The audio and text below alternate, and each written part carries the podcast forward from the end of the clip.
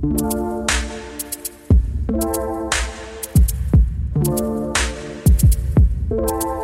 everyone. I am Stephen Drew from the Architectural Social, and I am here with Dolanai from Involved Magazine.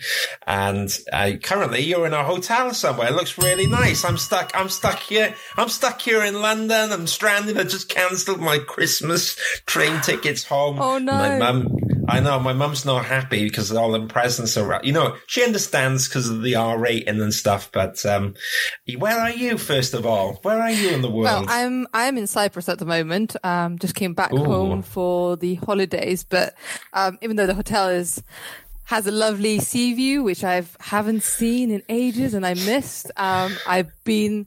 Uh, locked up here, literally. Oh. I can't leave. I can't leave the room, but um, I'm going um, out tonight. Hopefully, after my Oh, test good. results come out. So freedom.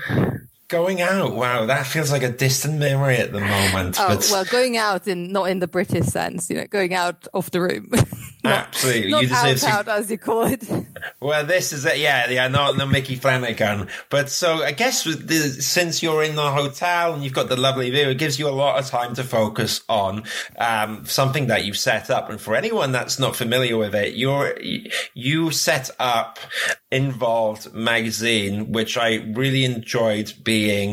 I had an article there, which was really good fun. It was a little bit Thank of a you so much for the interview. That was lovely. I think a lot of our readers found it useful Oh, and do you know informative. what, right? I've never thought I would be in a magazine, and for it to be a magazine set up by architectural students, to me, it means a lot because I've, I'm technically still a part two, and, and I think that um, I never there was no magazine when I was a part two or a part one, and it would have been nice to have it. It would have nice. It would have been nice to have felt involved. Oh, there you go. That was a good little. That was natural. I'm well, going to it? count how many times we make involved puns. Oh, I a don't lot know. of I- people love making it, me included. Um, yeah, it's it's it's fun, isn't it? But for anyone that hasn't heard of or read the that have been on the website, hasn't seen the magazine, do you want to give a little bit of a rundown about what it's about? So we are called Involved Magazine, um, but we like to call ourselves a platform. Um, that is because um, we're a platform for young people, young designers, um, architectural assistants, students to um, get their voice heard on. So we kind of provide this um, space where people from different backgrounds, different thoughts, they can write to us and they can be published on our website. Um, and so, and then we also have a hard copy annual issue, which we publish, um, once a year on a theme. And, cool. you know, they kind of have different styles. The, um, articles online is a bit, little bit more sort of, um, current and a little shorter, bite size. And then the, um, our annual issue is a little bit more designed with, you know, the paperweights being thought about for months and stuff, um, as we like to, but also going, delving into sort of deeper into the themes that we, um, do. And it's all through open call. So, you know, we don't know what's going to be in the next issue, um, until we receive all the submissions, which keeps it quite exciting and we keep the theme quite broad. So that's kind of who we are for now. But the reason why I also like to call it a platform is because, you know, um, we do more than just publishing, but we um, also do workshops to help people, help architecture students um, gain confidence in um, writing and talking about the issues that they feel passionate about. And, um, you know, we kind of um, joined talks and we would like to also um, expand on that. But you know, the world has its own plans, and we don't know what the New Year's coming. um, W- well having for said. us. yeah, well, it's it's it's it's definitely interesting, and I tell you what, since setting up the Architecture Social, I kind of it's been great to kind of meet different people, and so I met Sana from Scale. Totally. I, you know, I've met an architectural Experiment, and it was quite a pleasant surprise because we met, we had messaged on LinkedIn, and you're like, "I'm with Involved," and I was like, "Okay, what's Involved about?" And then when I found it, I was like, this again is so cool. There's all these like fragments of stuff out there. And what I, what I quite like is that the one blessing through, as you say, this new world is that it's kind of given of course, I'd love to, you know, travel back to Wales on the train and be safe. And I'm sure you wouldn't like to be quarantining in a hotel, but there's these kind of weird and wonderful things that come out of it. And I, I imagine as well, you've probably picked up a lot of new readers during this year. I imagine as well, like you said, some of the, some of the articles that have come from this year have been born out of this crisis as well. And I mean, we got to speak to, and it was fun to do the article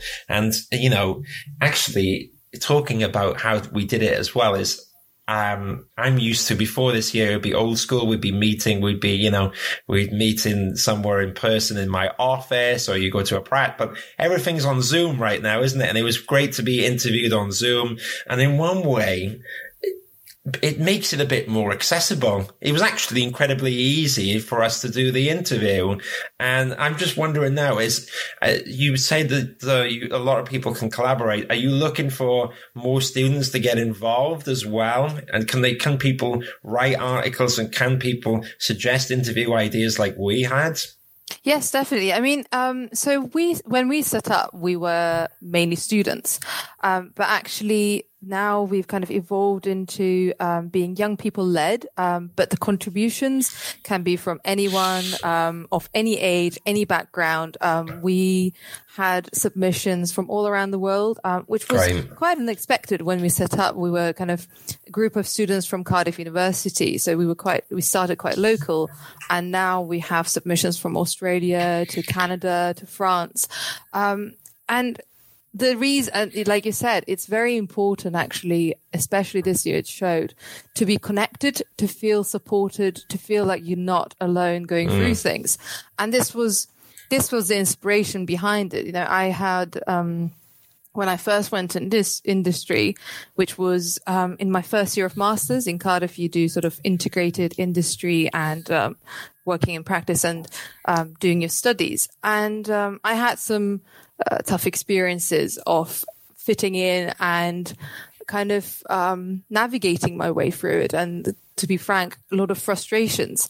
And one of the mm. great things that year was that we had this module um, called Reflective Practice, which was um, us writing about kind of reflecting on that year, uh, on that month. Every month we would write sort of like a block um, within the uh, our year group, and then mm. everyone would read it. And what that did is because mine most of the time ended up as complaining about some of the frustrations I was living through, um, rather mm. than necessarily talking about planning applications. Um, a lot of people in my year um, felt um, quite confident all of a sudden in themselves. And they were like actually what i'm going through um, is wrong. And it's not because of me. I'm not going through this alone. It's actually a systemic thing um, which is important. And it was important for me to feel like other people could relate as well rather than thinking that the problem was my experience alone. Um, and you know that involved is basically that idea but scaled up it's quite it's quite fleshed out already, isn't it? It's um to me, it's there's so much value in there. You had Stephen Lawrence, you've got you've got a few other people as well. So it's interesting, as you said. I quite liked your analogy there of you know at first having a whinge about stuff because I'm the same as that. I think it's the British way, isn't it? You know, a little complaining stuff. But what I like is actually to make it someone productive, and I think that it's really important, especially now. You know that kind of that community aspect of it, and what I love is that on involved you mentioned the idea came from you and a few people in a few fellow students in Cardiff. Shout out to Cardiff, fellow Welsh. I didn't get into Cardiff actually. Do you, know, do you know what? I didn't have good. I didn't have. I didn't have good enough grades. But you know, I you had to have all A's, and I had AAB. And then and then I got it remarked and I got AAA, but it was too late. So uh, oh, do you no. know what? I know, but it's a really good university. I absolutely love the city as well, and what I love the idea that it was a collaborative effort that you all set up involved. I, gosh, you're right. I almost wanted to say the pun. Then you got it got involved together and set up involved, but no, it's it's such it's such a cool thing, and um, I quite liked it as well, just to bring it back to my literal experience. So, uh, you, um, being interviewed, there's so, it was, it's, it was fun. It was fun. Do you have any plans? Do you see where it goes, or is part of the magic of involved, like you said? Because you mentioned it was systemic and it came from a certain need, but a bit like the Architecture Social, it kind of evolves over time because we change mm. as people, we move on. I mean, how have you seen it change over the last few months and how have you found involved as a platform or do you have a little idea where it's going or I are you open-minded?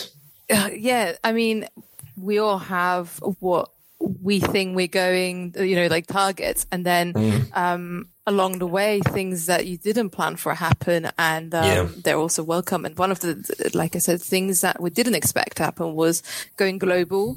You know, we've had orders um, all from Las Vegas wow. to um, New Zealand to anywhere, and that kind of shows that you know we it's not even in, just in the UK that we're that we're not alone um, in our experiences as architectural assistants, and you know um, to go into more sort of specifics. Um,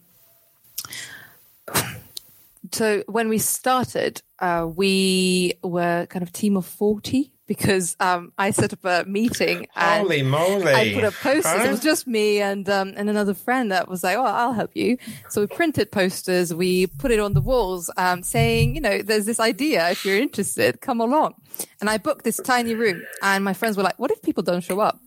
Um, I was like, I don't know. Well, maybe they will, maybe they won't. Um, got some biscuits, put them on the table, and um, yeah, there was 40, 50 people in there, and it it also goes to show how diversely skilled people in architecture are because there were people that um, then um, became our web designers. So like all our website is coded by a wonderful Gina, shout out to her, who's also an architecture student. Um, you know, our design of the magazine and everything is done again through architecture students. So there was this diverse set of skills.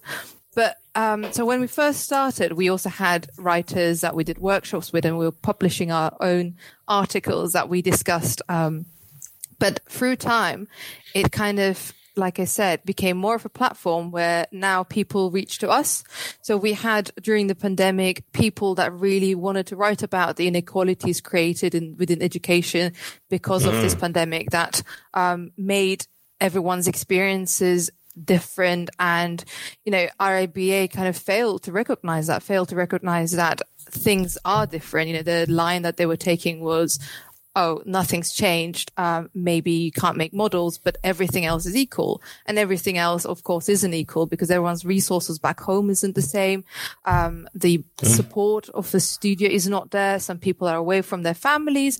Some people had to deal with illnesses or their family members being ill. Um, so you know it was amazing to be there for people that wanted to get things out there. And that is the biggest change um, throughout time. And so what I see, where I see Involve going is being the voice of those who are not heard. You know, we were there when the Black Lives Mo- uh, Matter movement was there and we said, you know, write to us because um, we alone maybe can't um, can't reflect the experiences that you're going through but what we can do is we can amplify it. And that's what you know that's how i see it. I see us yeah. as being the amplifier. I think it's um it makes a lot of sense. And i quite like that the voice or evolved. It changes over time. It's very interesting because we talk about Black Blacklight. There's so much like keystones that are key corner points in the last year or two, which is a lot of fuel for the fire. I mean, it is quite interesting. You mentioned there RIBA's stance and you know, I, I kind of, my, my views and perceptions of RIBA, especially when I was a student, have completely changed. You know, I, on one hand, I respected RIBA, but I remember at one point in particular feeling like that they weren't necessarily supportive to me when I was a student. So sorry, RIBA, if you're listening, that's just how I felt at the time. Mm. Um, I, I didn't feel particularly involved back then. Oh, sorry, um, magazine name again. I, I didn't feel involved. Oh no, that's why we my... set up involved. Yeah, that's why we called it involved. Yeah, and I, I will, I will say though, I do think that they're making an effort. The problem is with, I think RIBA and other companies is that the thing is, they've been set up for a long period of time and they're big organizations. And to make changes in these organizations, it can take, it takes a lot of effort. It takes a lot of time. It's a bit like the analogy of I think it's like, you know, trying to get the Titanic to move. Sometimes it might hit like the, the ice because it's taken so slow, but, um, it's kind of like stuff like involved and hopefully what, what I enjoy about the architecture social of the fact is we can change and alter and we can move things around what we feel is important and react to people who are, um, listen, who are reading, who have coming up with ideas. And I think that, um, it's, I, I do believe it's been a bit of a culture shock for RIBA at the moment because they, um, hopefully Simon Allford, who's joined in, will shake things up as well. I quite like Simon because he leads AHMM.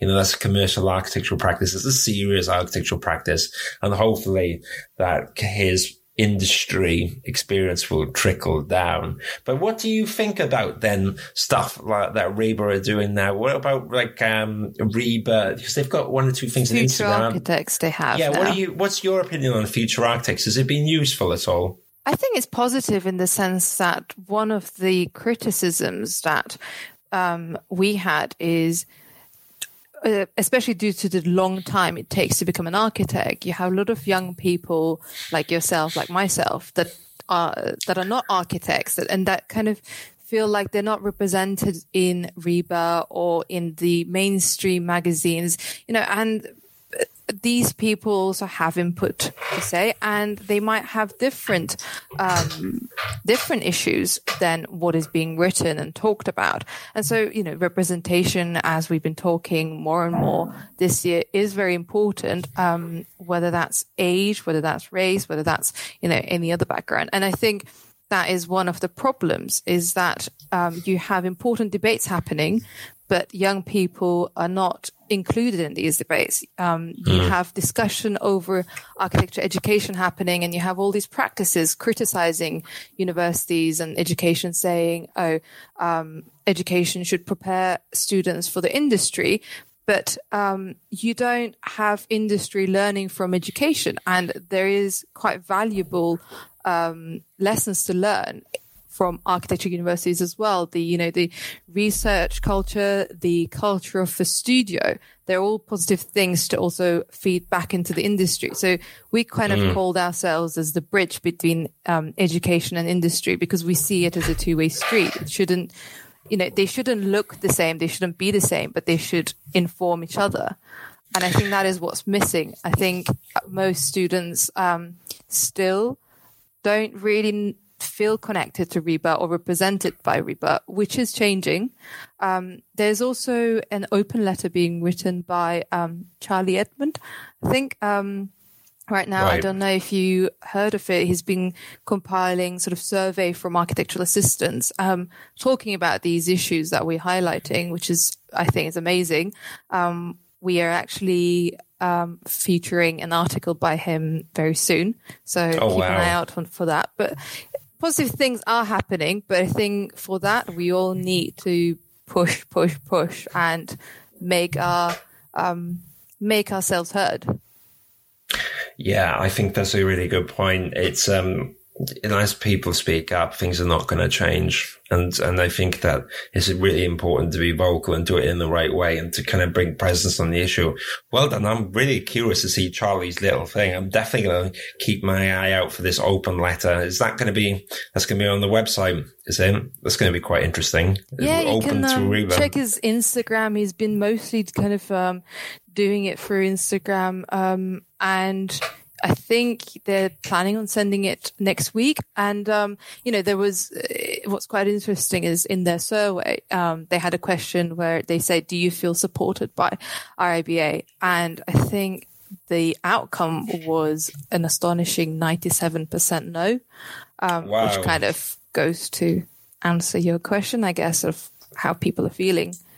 Yeah, uh, well, I mean, I've been objective. Sorry, RIBA, if you're listening. When I was a student, it's the truth. I also didn't feel very supported at the time. It's good that we've got stuff going on now, but you're right. It needs to be a con, um, a conscious effort. And I do think as well, kind of speaking a little bit about my experiences that we, yeah, the jump when I was a part one and a part two, more so when I was a part one from academia into industry, it felt like being thrown out of the nest.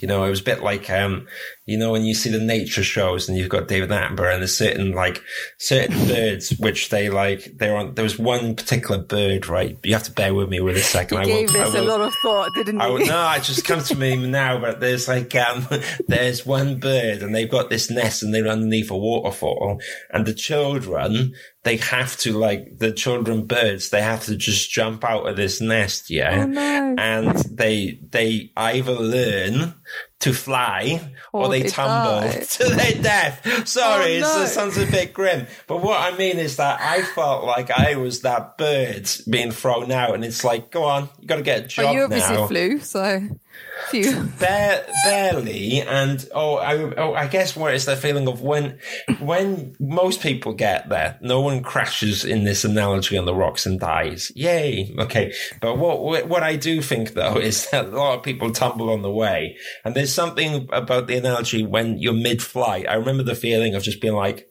I don't know how to get a job. I'm just trying, and that's a little bit why I try to use this time to shed a light on if you were a part one or a part two, how I would go about getting a job based upon my experience now and how I felt as a student. And that really was the origin of our article in the Vault, wasn't it? It was my personal experience. And I quite, I quite, when you read back, it's so funny because I can hear myself talk in the text and like, oh God, this is. This but is, it's, it's, what's great is that you were being open and honest about it. And, you know, that is the frustrating thing about the whole process is that people are not open. You know, they might say, "Oh, we really like you," and be really positive, and then they just stop replying to your emails. And when you are out of university, looking for a job, not knowing what you're doing wrong, you, mm. you really, I understand that, you know, for them, they don't have time. They don't have most architecture practices. They don't have enough resources. Um, but still, you know, just write back and say, you could do this better. Maybe like just give feedback and that feedback is the best thing you can give to someone rather than just ghosting and you know a young graduate which is very disheartening yeah, you've you've hit upon a really good point, and it's a passion point for me. I mean, I kind of feel like I'm been beating the drum on this for a few months, but as if it helps people out, it's a really big deal. And what you kind of highlighted there, you talked about how important feedback is, and you can still get it, but um, what you've what we've got to do, and I guess the point of the article was saying you've got to be like your own recruitment consultant, or or you've got to basically fight for yourself. As in, people are going to be busy, like you quite like rightly just pointed out out, but we have got to have the strength and the courage to, to call the companies up because I guarantee if you call them, you can probably get that feedback. Because when you get someone on the phone and, and you get that human interaction, they'll probably bring up your CV and get you that feedback. But the whole idea of doing that um, feels very unnatural. I never done it before. Now I say it so easily. And I know, guys, anyone listening, it's going to be like, oh, the idea of ringing up for feedback is just overwhelming. No one likes to be on the phone. It's not exactly what we're training for, but it's stuff like that that will get you ahead. And, and I tell you the other one that I find, um, interesting is when I've seen so many of these things online where, and I've even seen one or two of, or, you know, there's someone that I know and I respect. He's a really good architectural director. He talked about when you are looking for a job, you need to get your CV and portfolio and tailor it to every company. And ideally, even in coronavirus, you put on your mask, putting on the mask down the road, getting the bell going, you put on the mask and then you go and you hand deliver this portfolio and CV, which cost you God knows how much because you've printed it. And I kind of feel like that's okay for the one or two practices you love, but we've got to kind of come out of rose tinted glasses world and wake up. Okay, that was a really good bell. That was a that was wake up. Wake, yeah, because wake up because I know that, um, and I, I, I know from an employer's perspective that they want to feel like this employees handwritten something they really want to work with them. But I'm saying from the architectural students perspective is that we have to be really commercial about this because you have to uh, look out for yourself. And the reality is in situations like this, you've got to use probability. And, and what I'm talking about, and that's the bit that I enjoyed talking about in our article was that my view is that you should send a thousand to two thousand CVs at the moment. I mean, there's a list I'm working on at the moment, and I reckon there's about 400, 4,000 architectural practices in the UK. Okay. So if you think there's 4,000 architectural practices, RIBA architectural practices in the UK, and there's a few places which aren't RIBA chartered because you don't need to necessarily to practice architecture. You can be some multidisciplinary companies, they're not RIBA certified, you know, but this, so we got 4,000 here. So sorry, uh, mini rant sending soon. But basically, if you send 20 applications out of 4,000, you've immediately discounted 3,980 practices. Yeah. And you've got to, you've got to use things and you've got to look at it in an unconventional way.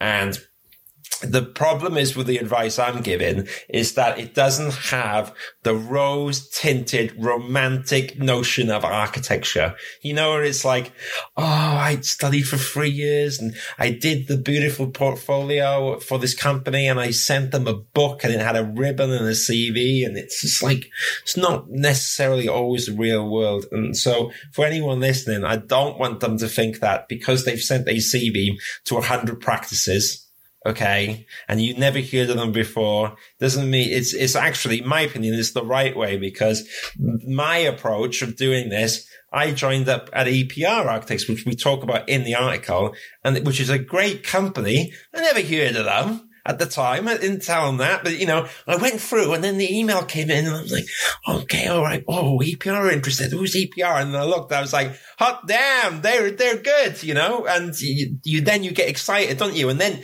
and then you zone in on it. But if, um, if I never wrote that list from A to Z, I wouldn't have got there. So anyways, I we I've gone off on a mini tangent, but, but it's because think, it's passionate. Right. Yeah, you know, you're right. and they don't tell you that in university, you know, uh, like so many other things that they tell you, such as, oh, don't, don't use software, use hand drawing because it's more, you know, romantic. Well, that's and then a you, Cardiff you go, thing, you go, isn't it? yeah, that's a Cardiff. I know Cardiff you Uni. Go, you they go love, to they love the interview drawing. and they're like, oh, do you use Revit? And you're like, no, but I have nice drawings. And then, uh, well, you know. Do you know it's it's catch twenty two because and I'm gonna I'm gonna help you because I'm gonna I was when I was a part one right I was the guy who scraped a forty on the hand drawing class but I was good on MicroStation I had all this stuff. And I do think though because my flatmate Natalie Gal who she she she she lived with me for a few years she's a wonderful architect at EPR Architects that's where we met and she has the most amazing amazing hand drawings right they're amazing and and they're so so good.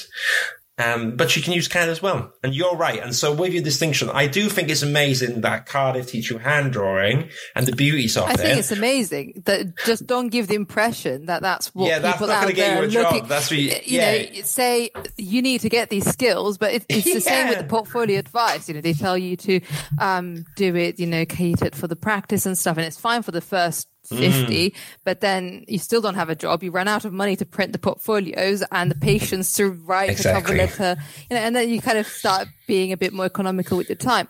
But the the thing is i also do understand the other side um because um having gone through a part one experience where i worked in a practice where I didn't feel like my input was valued because I was an architectural assistant or the office culture didn't fit me. I was much more aware of going into an office um, that was different to that in my part two.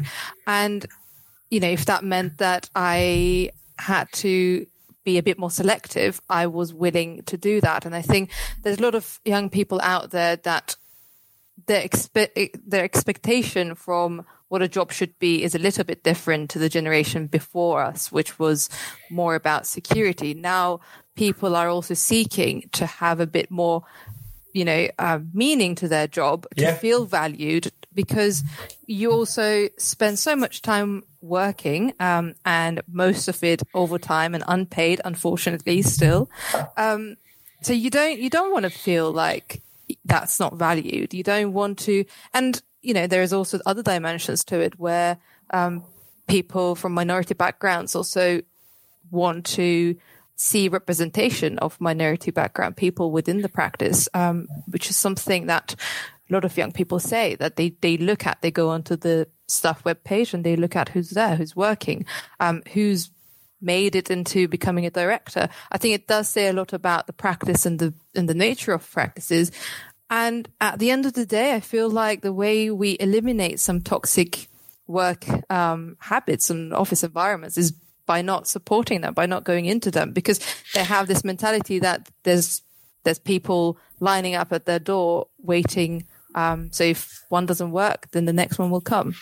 Do you know what? I feel like that's changing. I do feel like um, that you can't get away with it anymore. And I think a lot of the stuff we're talking about wasn't just prevalent in architecture. It's in across other industries. And I mean, Definitely. hey, you've only got to look at like, um, the film industry and Harvey Weinstein stuff. I mean, this is a very literal example, but it's, it's, it's, it's, it's, it's almost laughable and tragic at the same time that this has been going on for so long in certain things. And I do feel that in architecture, I mean, one of the most prevalent things that's still happening is the issue of working long hours. And it's a, it's a myriad of factors. And the reality is it causes so much problems in these businesses. It's why I'm brought in as a recruitment consultant half the time because someone leaves and it's because they've been burnt out of the long hours, which ironically is then more expensive than treating the person well. Because if I'm hiring someone, sorry, if I, if you're looking for, mm. say, no, your practice in the future, if you're briefing me because you need someone urgently,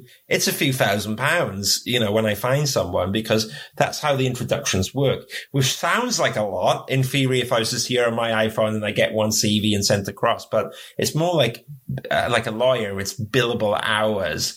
And what you'll find is that a thousand, few thousand pound introduction is quite quick. It's not, it's, it's, you know, if you divide that per hour that I work, it, it soon racks up.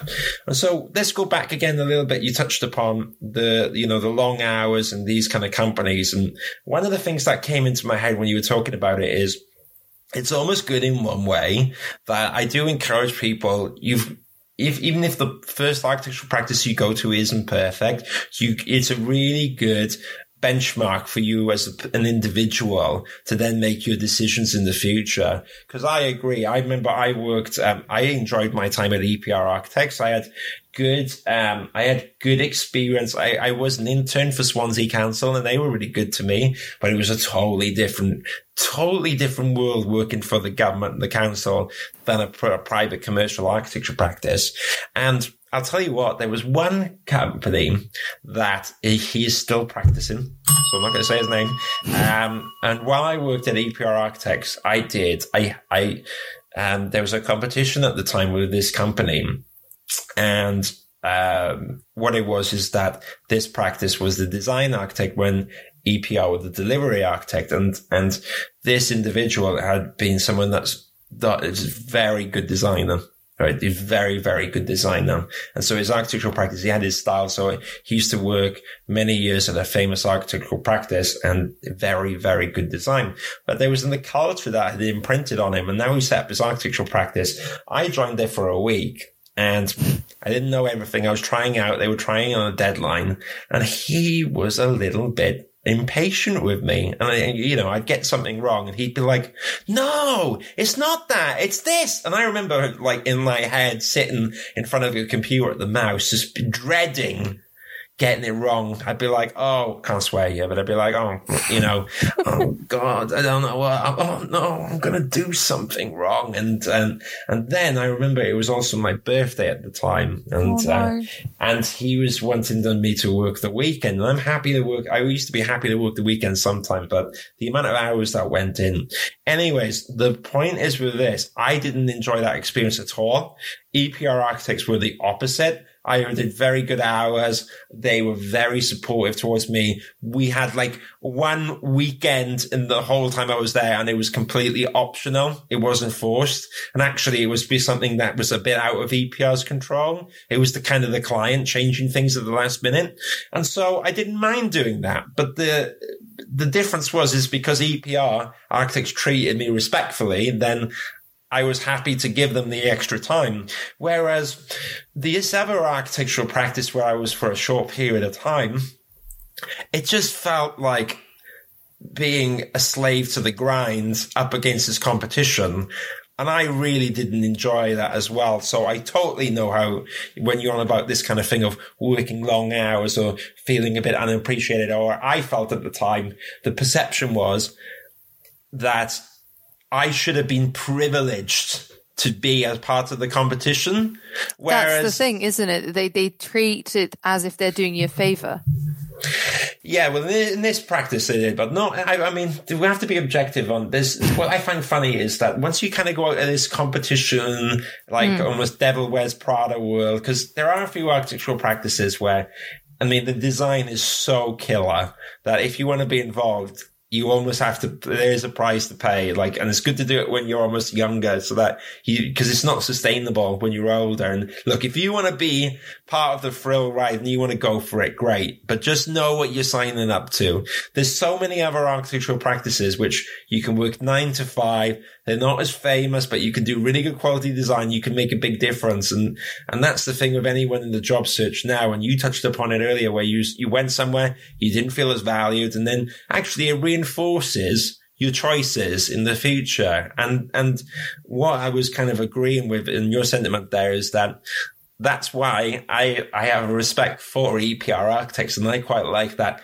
commercial architectural practice with good design where you work, you know, nine to 5.30. You might work there a bit late till six. But for me, I wasn't interested in that culture that I experienced of working till half past 11 every night and I think the weekends. The other thing with those long hours that um, many fe- uh, fails to see. So I had um, I was one of the panelists for this uh, talk called "Expectation Meets Reality," and mm. it was about sort of this education versus industry. And one of the panelists was um, uh, Jared Evenden from Foster and Partners, and he was saying how for him um, hours put in doesn't matter when he's uh, you know passionate about it and its design and all that. And you know to an extent that's kind of what you are saying. But one of the things that that um, ends up doing is that um, you automatically um,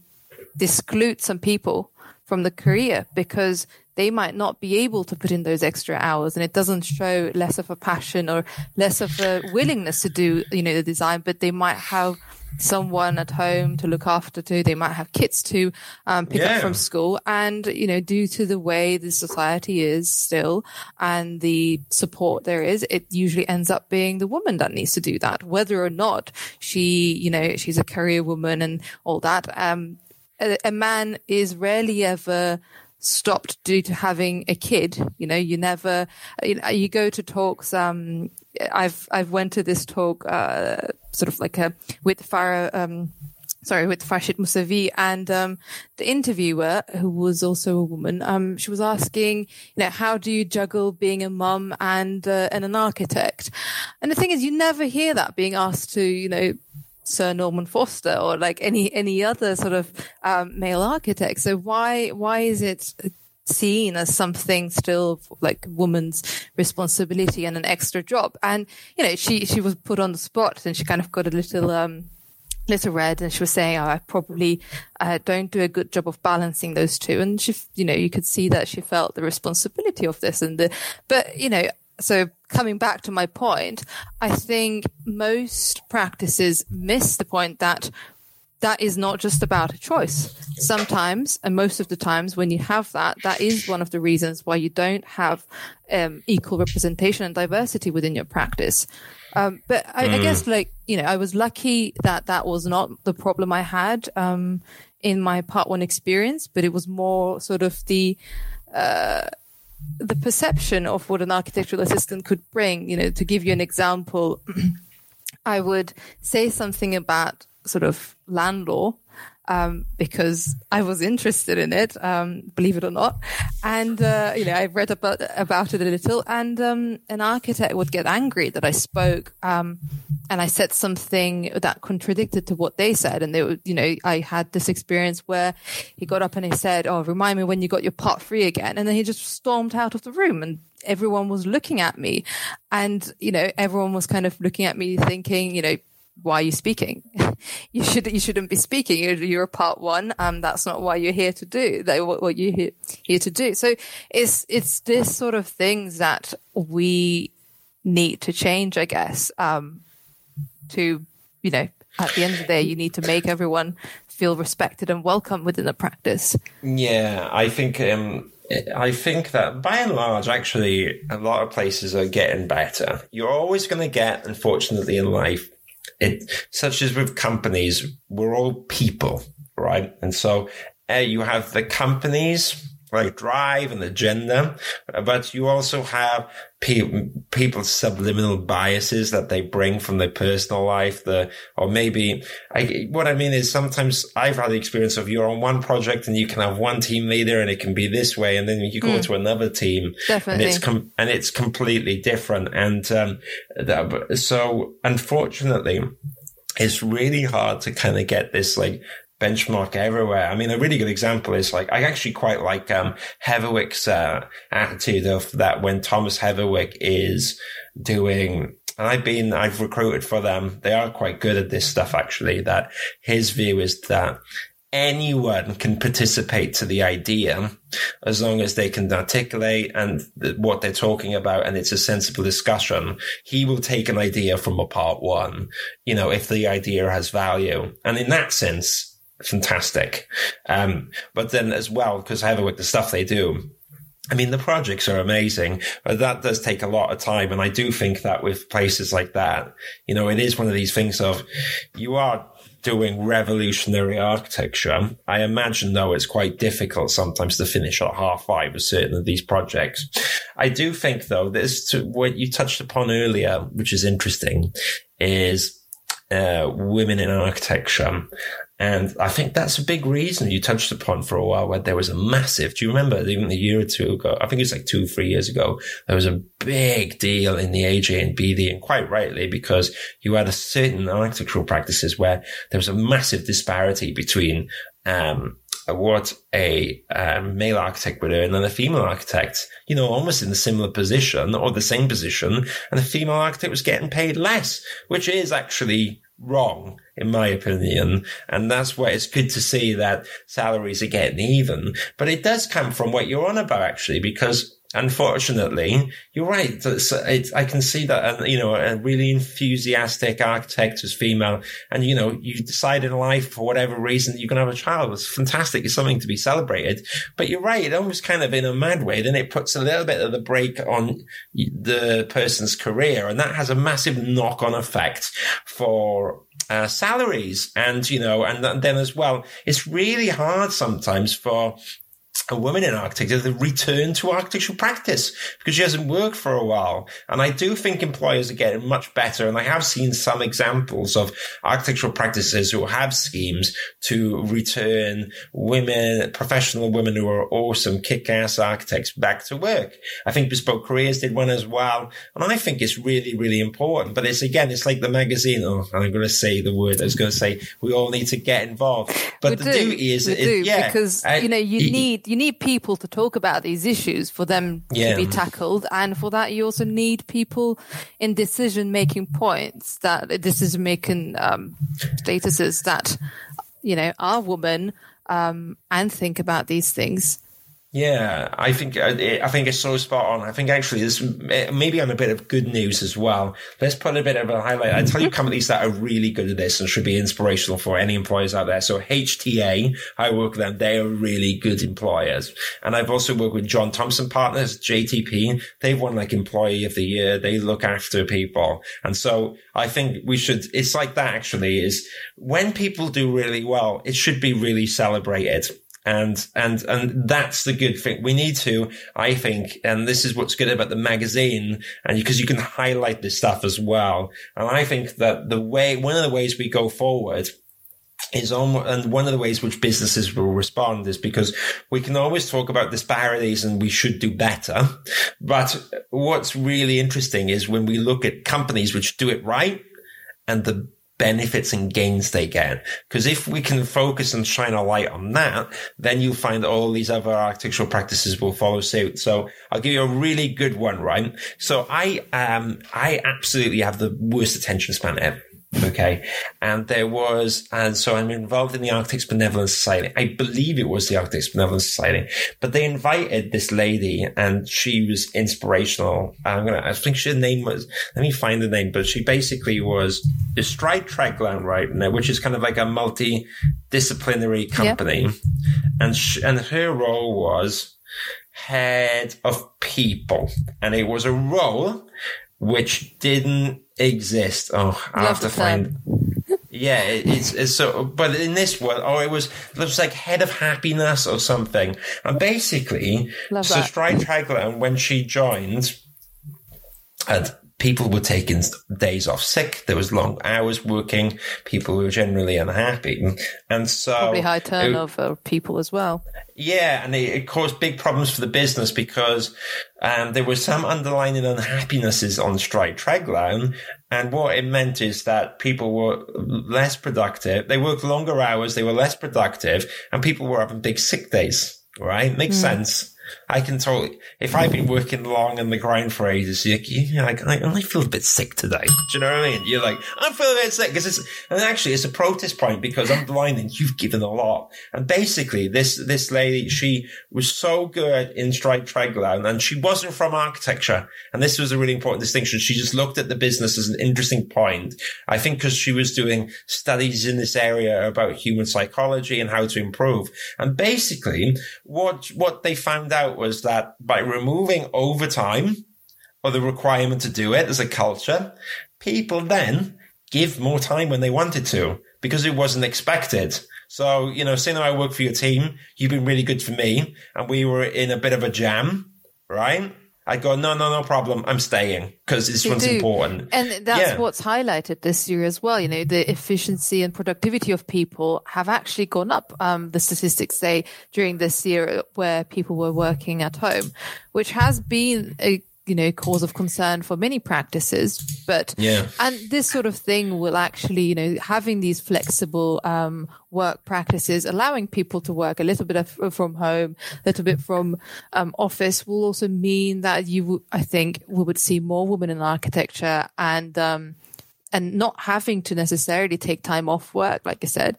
I mean, ideally, the long term um, goal shouldn't just be women staying at home looking after the kid and working, but you know the role being shared and the government supporting childcare more.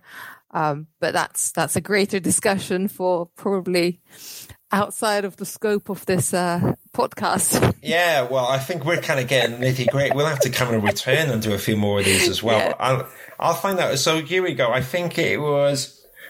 Here we go. It might have been so I'm just, that's why I was typing away while we were talking. So Stride Treglown, they were the first company, and I think it was Nicola, Nicola Rich. I'm pretty sure it was. And so she was HR advisor and coach. And she, so she, yeah. So in 2011, she trained as a counselor and later as an emotional intelligence coach. And then she joined. And in 2014, she implemented a workplace well-being charter right? Wow. Nice. And she had to go and she, and it was brilliant. It was brilliant listening because she had to go into this meeting with all the directors and be like, we're going to have a workplace well-being charter. No one's going to work long hours. And can you imagine this board was just like, are you kidding me? We got projects going out the door. What are you on? And actually, um, she won them over because Stride Treglown, good company. So, and she introduced all this stuff in. And then they, when they got this well-being thing, they looked after people. People were being paid well. People were given treats. I think they did introduce stuff like, and you have to forgive me, Nicola, if you're listening. This is complimentary. I can't remember the exact details, but it was a little bit more like the early Google culture before Google now getting a bit more evil like Facebook. But there was a bit more that early thing of like work 80% and then you have like a little bit of time to develop stuff. And, and basically all these stuff that, um, Nicola introduced, people were getting more productive. They were taking less sick days. They were having higher outputs. They were happier. They stayed longer. No one was leaving, right? And so then what actually happens is you, at first, the idea of you know, working these long hours, it almost seems like you have to do it to get the projects. So it can be a bit, it can be a bit intimidating. There's a lot of factors going on. But what was interesting is that through introducing this well-being, then Stride Treglown saved a lot of money. They were more efficient as a business. And I think that the more value we place in ourselves as architects or architecture assistants, or the more people that I speak to about this stuff about we have to stick strong with our fees. We have to look out for each other. We have to, I think we have to help each other out. We have to fight for issues that you highlight about, um, you know, pay disparity between men men architects and women architects. It's crazy when you think about it. Half the architects I know who are amazing are female architects. I mean, and, and you don't want to push people out of business. And we need to as well next year because it's already difficult for architects who are not from the EU. Christ. And now it will be difficult for architects within the EU to work in the UK. I think we have to kind of make an extra effort you know, and RIBA have made a stance that they want to support it, but it comes down to us all at the moment to kind of remember what architecture in London is amazing. And there is a reason we all study it because there's something awesome about it that, you know, you can't quite put your finger on, but there is something still so good with architecture. And that's why we do not have the salaries of lawyers and all this stuff. And we do work a lot of extra hours at certain times and we do enjoy it because there's there's something there. But what it is is we can't let everything else then though we can't let the passion being taken for granted. And that's why we've got to make sure, like you said, you've got to constantly be vocal about this. Community is key. People being involved and involved with him and people being on the architectural social and, and, you know, it's encouraging RIBA when they do something really good to get involved and, um, and, and to, to, to keep going. And it's, it's kind of that attitude of, you can't just complain about things. It's like you turn that moan that you said in Cardiff into a magazine where you can you can encourage and debate and and better things and and it's about realizing that none of us are perfect. I mean, I've been a manager and it's a lot difficult and it, you know it's easy to say, oh, I'm going to do X, Y, Z, but when you're in the driving seat and you've got a project, it's difficult. But it's about learning and improving and discussing and not dwelling on the past so much, but it's like sure. we have a chance now to um, improve the definitely uh, the you know we we've got a chance to keep uh, supporting others. We go, hopefully RIBA's future architects will become serious.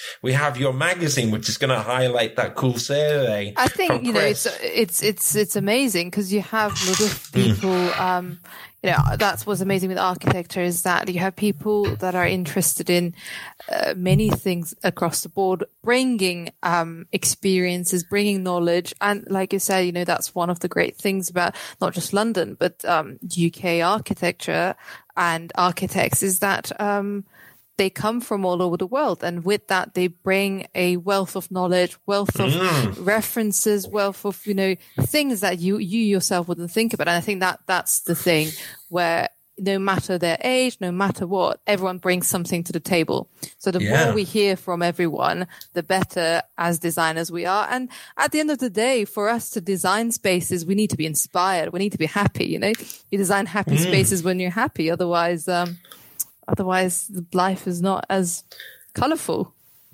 Well, this is it. And also, I mean, what I would say is I respect personally when things change, right? And to take accountability of a certain situation and improve it is amazing.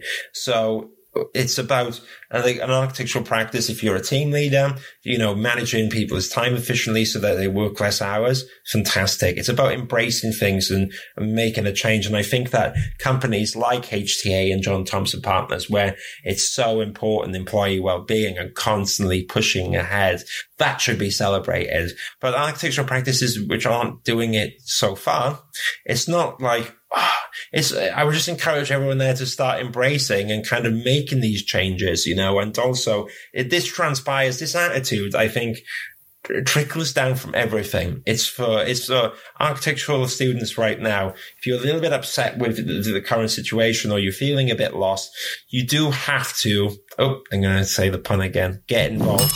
You do get no, involved, do, people. Yeah, get involved. Get involved. But actually, it's there's loads of massive benefits to it. It's like getting involved with involved. You're being proactive. You're doing something. You're you're thinking, you're adding something, you're putting your creative juices out there. Whether you're doing a big piece of artwork and then selling it, if as long as it, you're doing something positive, I think that's really helpful. There's so many groups to get involved with as well. Um, and charities. So the Architects Benevolent Society I'm involved with, and you've also got, um, Article 25. Uh, I guess you can, you can do a piece of drawing and sell it for charity. There's so much stuff that's handy there because then we can use your Cardiff skills, can't we? The hand drawing. it, it won't get you a job. The job, you need Revit to get a job right now, let me tell you. But you do. I, I, I learned what, it the hard way, don't worry. Yeah, you learned it the hard way. But I guess the point that I kind of want to drill in is what's really impressive about involved or Sam is to scale. And there's a few other examples out there. I love that when someone uh, experiences a situation that maybe could be bettered. It, you've set these things up to discuss it and it's really, really important. And that's the bit of, uh, I joked earlier that in Cardiff it was set up because we had a little whinge about something, but actually the whole point about involved is not negative. It's not like, uh, to me, to no, me, like an example of, of bad, um, journalism is the sun. Just complaining. yeah. And, and verse, no, that's Actually, not allowed. Yeah. We have editors and we always, you know, we always check an idea and an article that's submitted to us. And if someone says, these are the problems, we always give feedback. Okay, what's your solution? You know, you, yeah. you, we need to we need to really think deeper. If we see a problem, we should also think, okay, what's the alternative? What can be better? Because by putting that out there is what we, when we actually get somewhere. You know, so you're absolutely right. We need to go beyond the negative thinking, um, yeah. and we need to work at it. But first of all, we also need to raise these things. And a lot of people, you know, feel encouraged when other people start speaking. Yeah, and I think um, to go back, I think it's celebrating that when companies or architects or anyone does something right, and then there's a reward. That's the way we're going to lead people, you know. And I think that's why I was quite, uh, I quite enjoyed. And I know I stressed the point home about Stride Treglown, but I was so impressed when I watched it because what it is is stuff like that leads by example. Getting involved with involved. I said it again. Um, leads by example. We've got to keep being active and doing stuff and learning and and getting. We've got to be pushing forward. We've got to lead by example. We all have to. And, and that's why, that's where to, to kind of come full circle on what we talked about. That's how you change certain things like such in the rebound. That's why future architects is around is because uh, clearly there's seen a need there and the disparity of there's, there hasn't been really much for students and they're making an effort. And I think the more that evolved and, and Sana and and scale and a few others you, as soon as we, as long as we keep beating the drum, things will change. So what I was going to say now is, I think this has been a little, good little chat. I'm conscious that I'm, I don't want to rant past two hours because everyone's going to switch off, but we've had a really good hour chat here. I feel like I, me and you could have a chat for ages. So what I was going to say is, should, you be, should you give me the honor? Perhaps what we can do is maybe when there's key articles or key things involved that we want to talk about, maybe we can talk about Chris's uh, open letter. Perfect. maybe we can, That'd be amazing. Yeah, because I think that'll be, and then and what I'll do is I'll I'll hide my ranting bell, and I I'll hide everything, and I won't go off on one about um, sorry, things I'm passionate about. When you're talking about looking after employees, that's something that's definitely close to home. But I think uh, that could be a really great way that we can continue the conversation. And maybe, oh, do you know what as well? We can always like host an event and I can take a back burner and we can get Chris talking and, and you and, uh, I'll sit back with, and I'll hide the bells and, and we can have a nice focused discussion. I think that would be amazing. Um, yeah. I mean, I'm Amazing. up for a conversation anytime, as as you can tell. you know. Well, we've got we got we got nothing to do but chat in this new world. It feels like sometimes, isn't it? But yeah. I'm just trying to put my bell down without it making too That's much right. noise. That's but fine. look, great. So for anyone Amazing. that's that's not familiar with involved, and uh, we need to check them out straight away. Where can they find you Okay. at the moment? So you can go to involvedmag.com um, Mm-hmm. to find our online platform where we have Yeah. our articles. You can get in touch with us through that um, by emailing us, or you know, there's a form to fill. Um, if you have any idea or an article, and it's not necessarily just an article, and it doesn't have to be ranting and you know all always about social things, but you can, you know, it might be an interesting project or interview Yeah. or any drawing or anything you want. Um, write to us and we will get back to you. Our editorial team um, are lovely and they will give you references and feedback if you'd like. And, you know, we kind of collaborate in bringing about these articles. So don't, don't get scared if you've never written an article. Um, that's our online platform, but uh, we are also launching an open call for our next issue, next annual issue, which is going to be on the theme of power um, which I love. I love the new theme, um, and I hope it will inspire a lot of people. So in January, we're releasing an open call um, for people to submit work for this um, as well. And like I said, articles, visual content, anything. And right now, um, we are doing an open call for the cover image. So this will be the first time we're doing an open call for the cover image. Um, and I think power is such a great theme for this. So yeah, Wow. check us out. We're on Instagram, Twitter, LinkedIn, YouTube anywhere and everywhere. Yeah, Well, probably not on TikTok. I don't know. That's a, that's a I'm new not- I'm not- generation thing that I'm I haven't. TikTok. Yeah. I haven't jumped into that, you know. Um, but yeah. in the other ones, you can find us as Involved Magazine. So yeah, give us a shout. Su- super, Get super involved. cool. Get involved. Stay Absolutely. And on the Architecture Social, I think we've got a post there, but when we post this up, I will put all the links in there as Perfect. well. Thank you so much. Thank you so Enjoy much. the rest of your hotel with a oh, nice view. Oh, I can't wait to get out. Brilliant. Well. And I and I'll try and get this up around Christmas Day. Ooh. Maybe. Yeah. Maybe. Christmassy. I'll I, try. I, I love that maybe at the end. Yeah, with, with me, everything's ish, as in like I did. As, so I try to live stream every Wednesday ish because you know real life love creeps that. in. That's But we'll, yeah. it will, we will get there before then. Thank you so much. Thank you All so right? much. Enjoy Take your care. Bye bye. Thank you.